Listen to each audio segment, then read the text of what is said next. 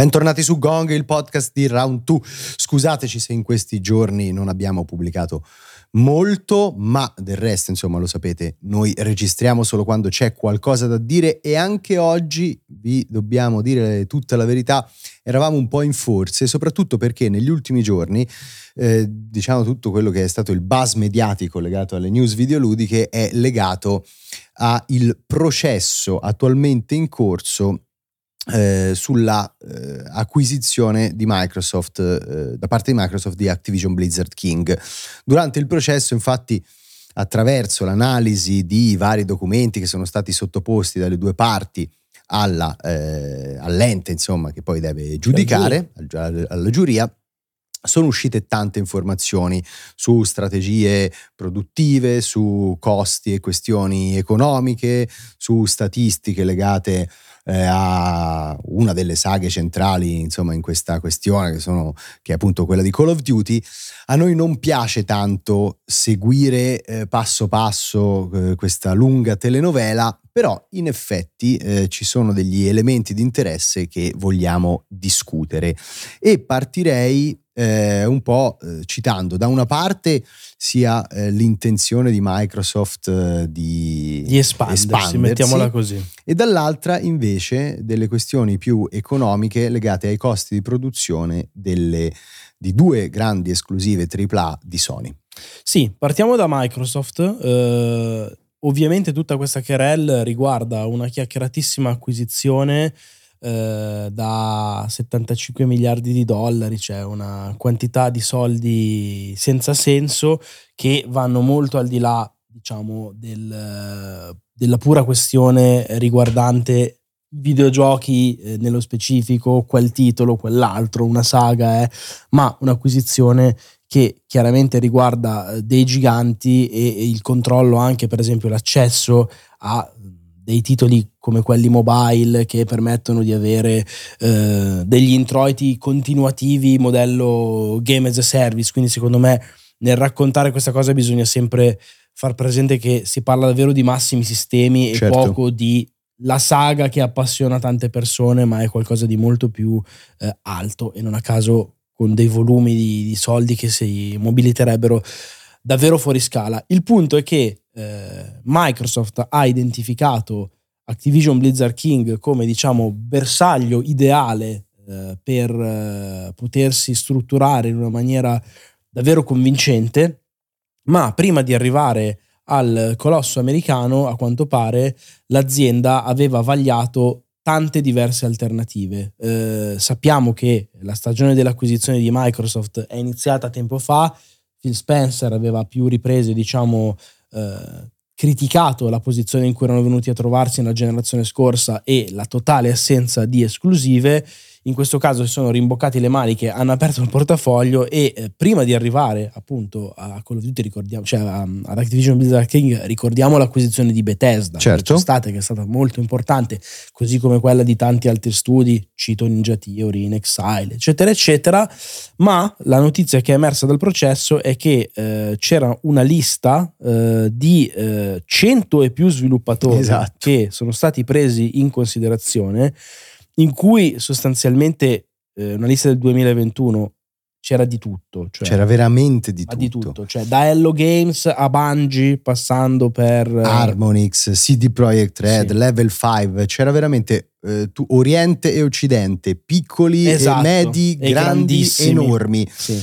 E quello che a me preme dire è che poi c'è anche una lista, diciamo, eh, mm, più condensata e breve, che sono i candidati che certo. poi hanno passato, diciamo, una Tutte prima fase di selezione, esatto.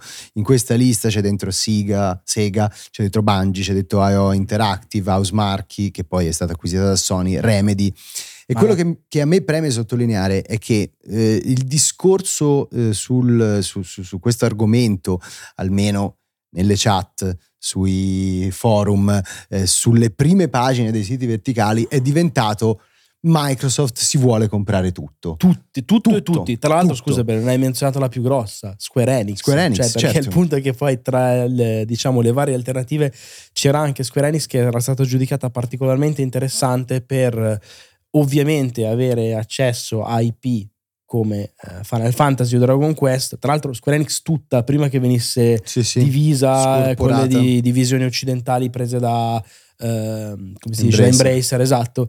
Cioè era l'in- l'interezza, diciamo, di quel colosso con anche poi un'idea di penetrare il mercato giapponese anche attraverso i titoli mobile, eccetera, eccetera, che abbiamo capito essere molto importanti per Microsoft, tant'è che anche Sega interessava Sì, sì. soprattutto in quell'ottica. È giusto però quello che stai dicendo tu, cioè eh, far capire che hanno vagliato delle opzioni, come dicevi tu, tra l'altro anche con eh, scale molto differenti tra loro, però non è che deve diventare se non si prende quello adesso va e Certo. si compra tutto il resto. Assolutamente. E, e questo secondo me è importante perché appunto già eh, leggo delle persone che dicono ok, ma se non va in porto questa cosa, allora dove investe Microsoft? Non è automatico e non è automatico nemmeno che insomma, l'interesse sia comunque esteso a tutti eh, i membri di questa piccola lista, cioè magari sì deciderà di fare altre acquisizioni, magari il No, cambio di prospettiva potrebbe cambiare totalmente la strategia sulla lunga distanza e potrebbe interrompere il percorso di acquisizioni. Ma anche perché, come sa? dicevamo, cioè, il punto è che non è che acquisisci Activision necessariamente solo e soltanto per Call of Duty, c'è un Certo. piano diverso e quello che voglio dire io è che devi anche capire se dall'altra parte sono interessati, Certo, perché tutto questo discorso era Microsoft vorrebbe acquisire CD Projekt, ma lo studio polacco vuole farsi acquisire da qualcuno, cioè le trattative prima che vadano in porto devono avere anche l'intenzione di qualcuno di essere comprato che non è mai scontata. Vedremo. Quindi eh, prendete questa lista quando la esatto, trovate spammata in giro su varie testate, prendetela cum grano salis perché insomma altrimenti si rischia veramente di inquinare un po' il discorso. Dagli eh, sempre dai documenti insomma di questa ehm, eh, diatriba legale arrivano però anche altre informazioni, stavolta non legate all'ecosistema Microsoft ma legate all'ecosistema Sony, sono informazioni che riguardano i budget di produzione di due grandi titoli che insomma hanno rappresentato la punta di diamante della lineup di Sony. Parlo di The Last of Us Parte 2 e di Horizon Forbidden Forbidden, West. Eh, prima di entrare nel dettaglio, una cosa divertente. eh sì, Queste sono infatti. informazioni che non sarebbero dovute trapelare, perché ovviamente eh, le, le- le parti in causa sono chiamate a portare dei documenti, a presentare dei documenti che, alle, cioè, che Cioè, quasi dovrebbero sempre essere secretati. Esatto, vengono secretati nelle parti sensibili. Qual è il punto? Il punto è che questa operazione di ehm, rimozione, diciamo, di occultamento di certe informazioni è avvenuta con una penna. No, è un- stata fatta con un, uh, un pennarello È un nero, pennarello ma nero, non abbastanza esatto. coprente. Quindi, cioè, vedete la classica cosa del documento redacted come c'è in control, in X-Files, eccetera, eccetera, solo che si- la parte nera si legge chiaramente. Il problema è che così facendo sono diventati di dominio pubblico grazie a The Verge eh, delle informazioni che chiaramente dovevano essere molto molto riservate. Eh, in particolare Horizon Forbidden West è costato 212 milioni di dollari eh, ed è stato eh, ha visto diciamo lavorare oltre 300 persone per 5 anni. Esatto. The Last of Us Parte 2 ne è costati di milioni 220 Quindi e poco eh, di più, le persone invece 200. impegnate erano un po' meno, 200 ma sempre per 5 anni, Sì. quindi insomma si ribadisce che 5 anni sono eh, il Lo ciclo di produzione standard per un eh, titolo di quel genere. Il problema di fondo è che eh, a questi costi che sono davvero esorbitanti, cioè si ipotizzava fino forse a qualche tempo fa che potessero costare attorno al centinaio, magari abbondante di milioni, non certo passare i 200, non, cioè questa cifra fuori di testa non include quasi certamente i costi per il marketing, perché qui stiamo parlando proprio di eh, pura produzione. Sì, sì, questi sono i costi di sviluppo, Sviluppo, development esatto. cost. E quindi il discorso è che il marketing in giochi del genere incide in una maniera clamorosa, cioè avete visto che tipo di copertura pubblicitaria c'è, di presenza all'interno degli eventi, di organizzazione di eventi stessi, cioè perché chiaramente uno state of play dedicato a The Last of Us Parte 2 figura tra i costi effettivi Certo. di mh, come dire, supporto al gioco e quindi si arriva a, a delle somme veramente impensabili che eh, fanno tornare anche alla mente eh, un discorso che aveva fatto Sean Layden qualche anno fa. Sì, nel 2020 durante la pandemia, un'intervista okay. molto molto bella che insomma in cui lui Era un segnale d'allarme. Sì, sì, mandava un segnale d'allarme e sosteneva che appunto il modello di produzione di AAA fosse davvero economicamente insostenibile e citava proprio un aumento già preoccupante dei costi di sviluppo all'epoca, eh, che evidentemente insomma è diventato ancora più problematico. Pensate che nel corso della generazione precedente, diciamo quindi quella PlayStation 4, i costi di un AAA potevano variare da, in una forbice che andava da 80 milioni a 150 certo. milioni. Già 150 milioni erano considerati abbastanza, insomma, un investimento abbastanza importante.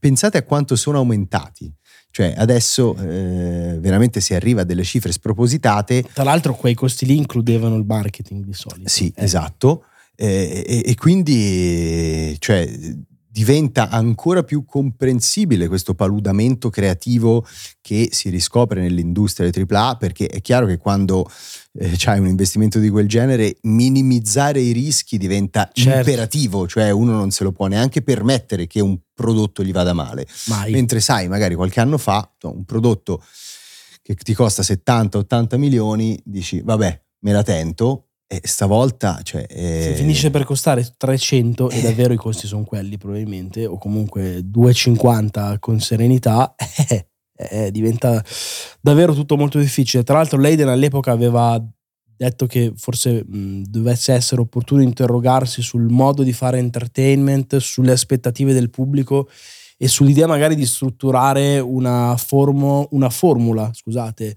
di presentazione dei titoli magari molto più concisi nelle dimensioni, eh, più diretti, che se ci pensate anche è eh, un'idea che aveva eh, perseguito anche Ninja Theory con, certo. eh, con Hellblade, coniugare la dimensione anche a livello di sviluppo, certe risorse dell'indie con invece sì. poi il risultato finale del AAA ed è un tema con il che... primo Hellblade, eh, sì, perché questo primo. secondo sì, è pienamente AAA, è collocato quindi nella logica produttiva che, che Leiden criticava. Sì, anche se non credo che siano diventati 300, no, no, certo, anzi non no, lo sono. Certo, certo, certo. Uh, però il punto è che sicuramente direi, per, uh, per citare una favola, un po' il re è nudo, nel senso che le contraddizioni e le difficoltà di un sistema che forse davvero durante il tragitto ha un po' perso la via sono chiare a tutti e, e grazie sfide... a un pennarello nero eh, adesso eh, anche più evidenti al grande pubblico. Bravo, beh, mi piace questa chiusura, bravo.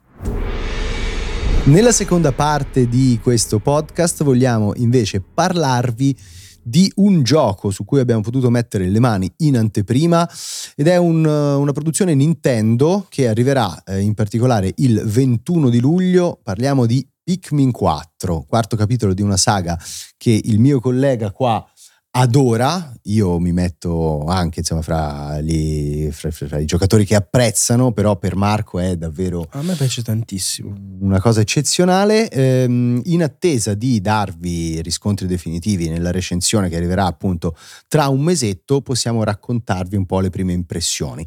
Le lascio raccontare prioritariamente a Marco perché ci ha giocato sicuramente di più.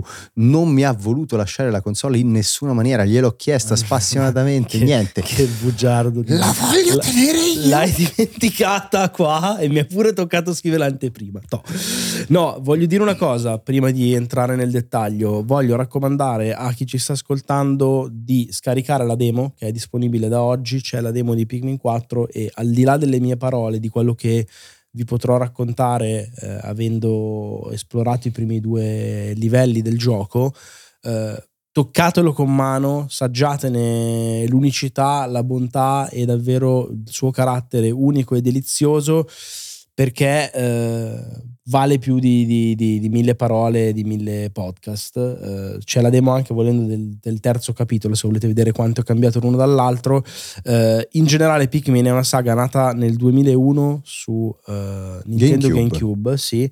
Eh, ha avuto poi un seguito nel 2004, Pikmin 2, che eliminava alcune, diciamo, eh, un po' degli spigoli e delle asperità dell'originale, che era un gioco molto hardcore nell'impostazione, nonostante poi si giapponese con questo stile eh, così molto carino, molto nintendoso e con una strizzatina d'occhio al mondo della natura, sì. queste creaturine simpatiche, eccetera, che però muoiono anche in modi orribili. E eh, nel 2 quindi già avevano un po' diciamo aggiustato il tiro, l'avevano reso un po' più, avevano un po' irrobustito la formula, senza però mai stravolgerla. Il 3, pensate, è arrivato nel 2013, quindi nove anni dopo e saltando completamente la generazione Wii e il quarto arriva dieci anni dopo, quindi eh, quest'anno. È una saga che ha avuto questo sviluppo un pochino erratico, ma che è molto cara a Miyamoto che eh, si è appassionato al giardinaggio all'epoca e ha voluto trasferire questa sua passione in un RTS eh, esatto. molto diverso dal solito. Sì, è una saga che non ha perso comunque, eh, la, eh, non ha cambiato la sua natura e anzi si presenta con questo quarto capitolo con delle fondamenta ludiche che sono quelle che l'hanno sempre contraddistinta, quindi è proprio uno strategico in tempo reale sostanzialmente, anzi un gestionale in cui dovete gestire questo piccolo esercito di creaturine, eh, ciascuna tipologia di questi Pikmin ha delle sue caratteristiche, quindi alcuni sono più resistenti al fuoco, alcuni all'elettricità, alcuni riescono perché sono fatti di roccia a spaccare degli oggetti quando vengono lanciati contro appunto questi ultimi. E, e l'obiettivo però è quello non tanto di gestire qualcosa di macroscopico come può, può, essere diciamo un campo base di StarCraft al contrario ma di gestire qualcosa di proprio microscopico e piccolino sempre a misura di giocatore andando in giro per questi livelli e usando i Pikmin per risolvere dei piccoli enigmi ambientali, portare a casa dei piccoli tesori. Eh, c'è proprio comunque una dimensione di progressione molto basata anche sulla scoperta, sull'esplorazione e molto molto morbida. Quindi se non siete giocatori avvezzi agli RTS o ai gestionali, non lasciatevi spaventare dalla, dal fatto che Pikmin si collochi in questa categoria, perché è proprio una rilettura molto forte, molto in chiave nintendiana sì. della categoria del genere. Sono d'accordo, è un punto d'ingresso eccezionale in generale a un genere che in realtà qui viene trattato con unicità e una specificità che non ha uguali. È uscito qualcosa di simile in giro, ma Pikmin è speciale e quello che voglio dire è che è un po' il percorso che ha fatto per certi versi, per esempio, Mario Plus Rabbids negli strategici eh, a turni, cioè punto d'ingresso ideale che ti può far innamorare di qualcosa anche che poi magari approfondisci in maniera diversa. Quello che voglio aggiungere è che non vi dovete nemmeno far suggestionare dal 4 che sta nel numero, perché per quanto sia un seguito, in realtà la trama nei Pikmin è accessoria tipo la principessa sta in un altro castello, più o meno, ma eh, mentre la scrittura invece è sempre deliziosamente curata, con una fragola che viene chiamata in un modo diverso perché diventa un tesoro agli occhi di un esploratore extraterrestre che chissà che cos'è questa cosa strana. C'è anche un sottotesto eh, ecologista, c'è un concetto qui nel quarto capitolo che viene molto rivendicato che è quello del dandori, ovvero è una, un approccio di vita giapponese per cui diciamo si viene invitati a, uh, all'efficienza, a massimizzare uh, le risorse che si hanno a disposizione. È una cosa che serve nel gioco, ci sono delle missioni che si chiamano proprio apposta così, ma che in teoria uh, il titolo stesso ti diciamo educa poi ad applicare anche alla tua esistenza offline vorrei citare il comune di Bologna, spegni la, il videogioco, no, connettiti alla vita. Ci no. tocca fare un'altra mezz'ora di, di meno male. Posizione eh, ok, potevamo farla tra l'altro, vabbè, oramai è andata. E però, eh, quindi vi dicevo, è un perfetto punto di partenza. Se non avete mai giocato uno, questo al 4 nel titolo, ma è come se fosse un episodio 0, tra l'altro mai così curato, immediato e user friendly nelle meccaniche, nella spiegazione, nelle potenzialità. C'è quel senso di progressione che diceva Francesco che è una costante che funziona molto bene, che ti dà delle soddisfazioni continue e immediate. Aggiungo anche che è una serie che ha una campagna che si gioca in una quindicina di ore più o meno e anche in questo caso torna un multiplayer locale eh, versus pensato per appunto ottimizzare al meglio eh, dell'avversario le risorse e capire chi dei due è più bravo in questo testa a testa alla raccolta di tesori, ma che non manca anche una parte cooperativa in cui un giocatore fa quasi tutto e l'altro, diciamo, fornisce supporto, che può essere ideale nella classica dinamica genitore-figlio, eh, ragazzo o ragazza super avvezza ai videogiochi e magari partner invece nuovo arrivato.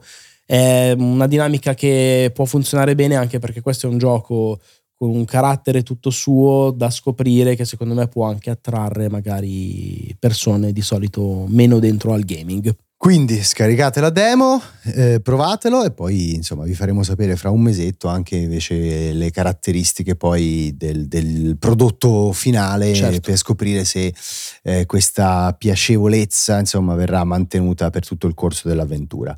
Eh, questa puntata di Gong eh è sì. forse l'unica di questa settimana, non so se domani riusciamo a registrare, forse in treno si potrebbe Magari. anche fare, eh, dico in treno perché eh, ci sposteremo eh, a Giffoni per il Giffoni Good Games, che è appunto un evento di due giorni che si tiene nel weekend, noi abbiamo anche un paio di panel, eh, alcuni da moderare, alcuni da condurre. Nel caso in cui siate di quelle parti, i biglietti sono ancora disponibili, ci farebbe molto piacere eh, nel caso in cui, cioè, che, che, che veniste a trovarci.